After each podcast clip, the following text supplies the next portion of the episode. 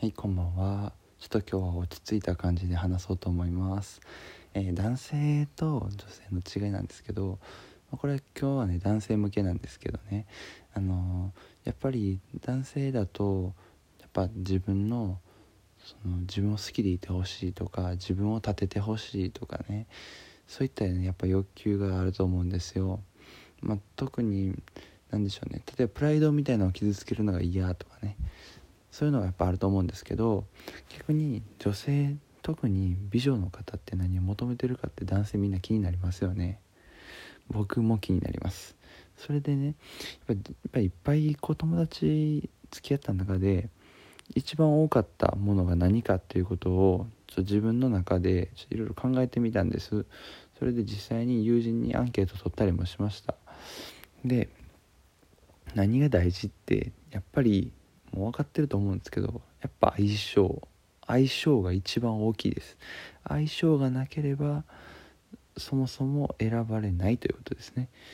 じゃあ、まあ、それは普通そうですよね。そのなんか恋愛の心理学とか使ってこう無理やり落とし込もうとしたところでやっぱ本心はその思ってることと違うことの方が多いんですよね。ってなるとやっぱり相性ですね。フィーリングが一番大事だと。で他にその条件的に何が振り向いてくれんのって話をした時に観察力洞察力っていうのはもう絶対に必要不可欠なものとなってきました、うん、はいこの話を今からしますね。例えば男性だと本当に見た目が綺麗な人を見てしまったらすぐには綺麗な可愛いなって言っちゃうかもしれないですよね。それが一番の褒め言葉やと思ってるから自分が。なので言ってしまうんですけど実はもうそういう美女の方っていうのはもうすでに言われ慣れてるんですよ。いや言われ慣れてる言われたところでまあ嬉しいのは嬉しいですけどどうすんねんってなりますよね。その時にしっかりまずお話をする相手にいろいろ質問をする。でそこで知っていった中で気づかなければいけないところっていうのは相手のコンプレックスなんですよね。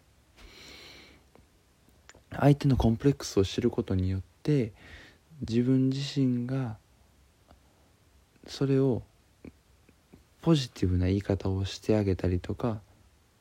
もしくはっぱ女性なんで共感ですね。共感をしてもらあげるということが大事なんですよね。で理想としては共感をした後さらにそれに対しそのコンプレックスに対したポジティブな意見を言ってあげることが大事なんですよ。だからこれを聞いて皆さんどう思いましたか？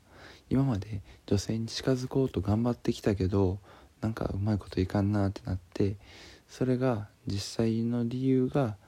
そこだったかもしれないんですよね。だから男性は女性に対して「あ綺麗な」とか言ってしまうと思うんですけどそれはもちろん大事です。それはやっぱ見た目でも中身でも褒められて嬉しくない人はいないんで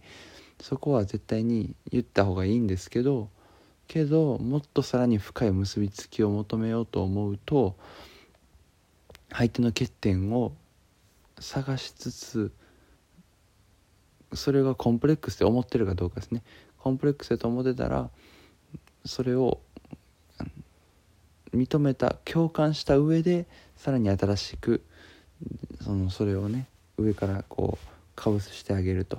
優しく包容力みたいなもんですね。そこをしっかり押さえてる方がやっぱりモテます。男性女性限らずですね。モテます。ただそんなことをなんか上っ面でこうね初対面とか2回目とかの人に対してこう愛想よく接してそういうことを言ってたところでまあまあ少なからずそれで付き合えるか付き合わ付き合えないかは別ですよ。それは他にもいろいろ条件っていうのは出てくるんで。でもその中では最低限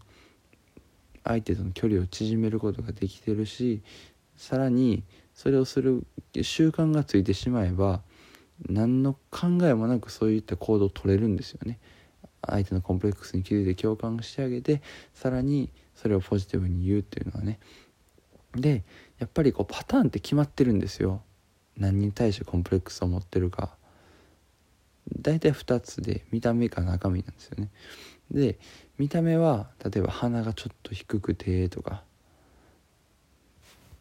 ちょっと最近太ってきてとか言ってて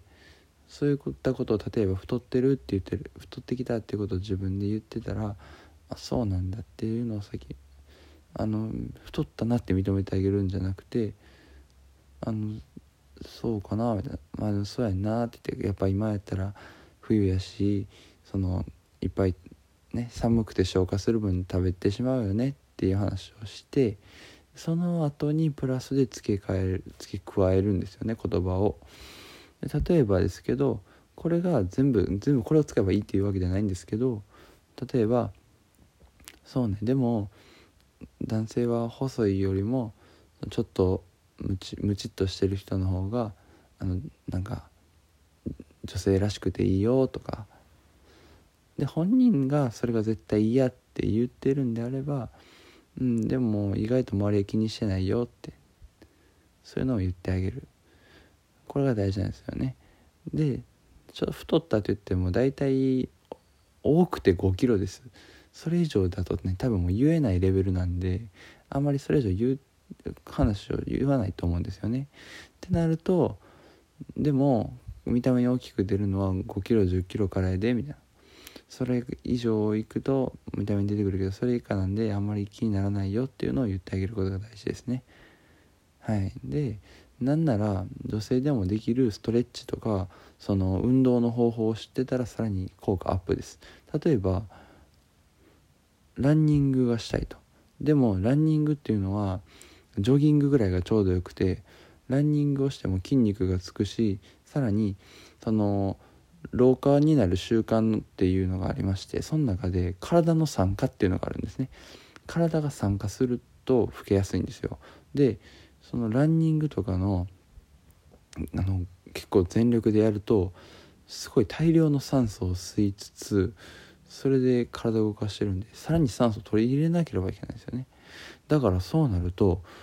もう老けちゃうんですよね。見た目に良くないんですよ。あのあんまり激しすぎる運動は。ってなるとジョギングぐらいでこうゆっくりしながらちょっとこう軽く汗を流す程度に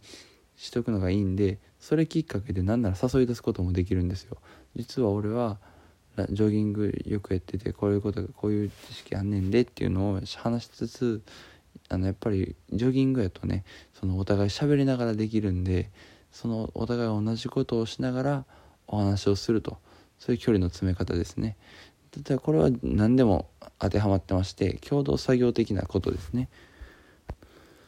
例えば全然知らない人でも全く同じような行動とかその作業をずっとし続けていると何かこうね親近感が生まれてそれでいきなり出会ってお互い違うことしてる人同士が出会うよりもそっちの方が親近感が湧いて話しやすくなります。そして心の距離が縮まるんですね。だから初めにデート行く時に山登りに行くっていうことが実は非常にアウトドアでシンプルで距離を近づける方法なんですよ。でこれを実践しているのが芸能人のマイケル富岡さんです。彼は初デートは山登りって決めてるそうです。やっぱねそれなりのたくさんこう女性をね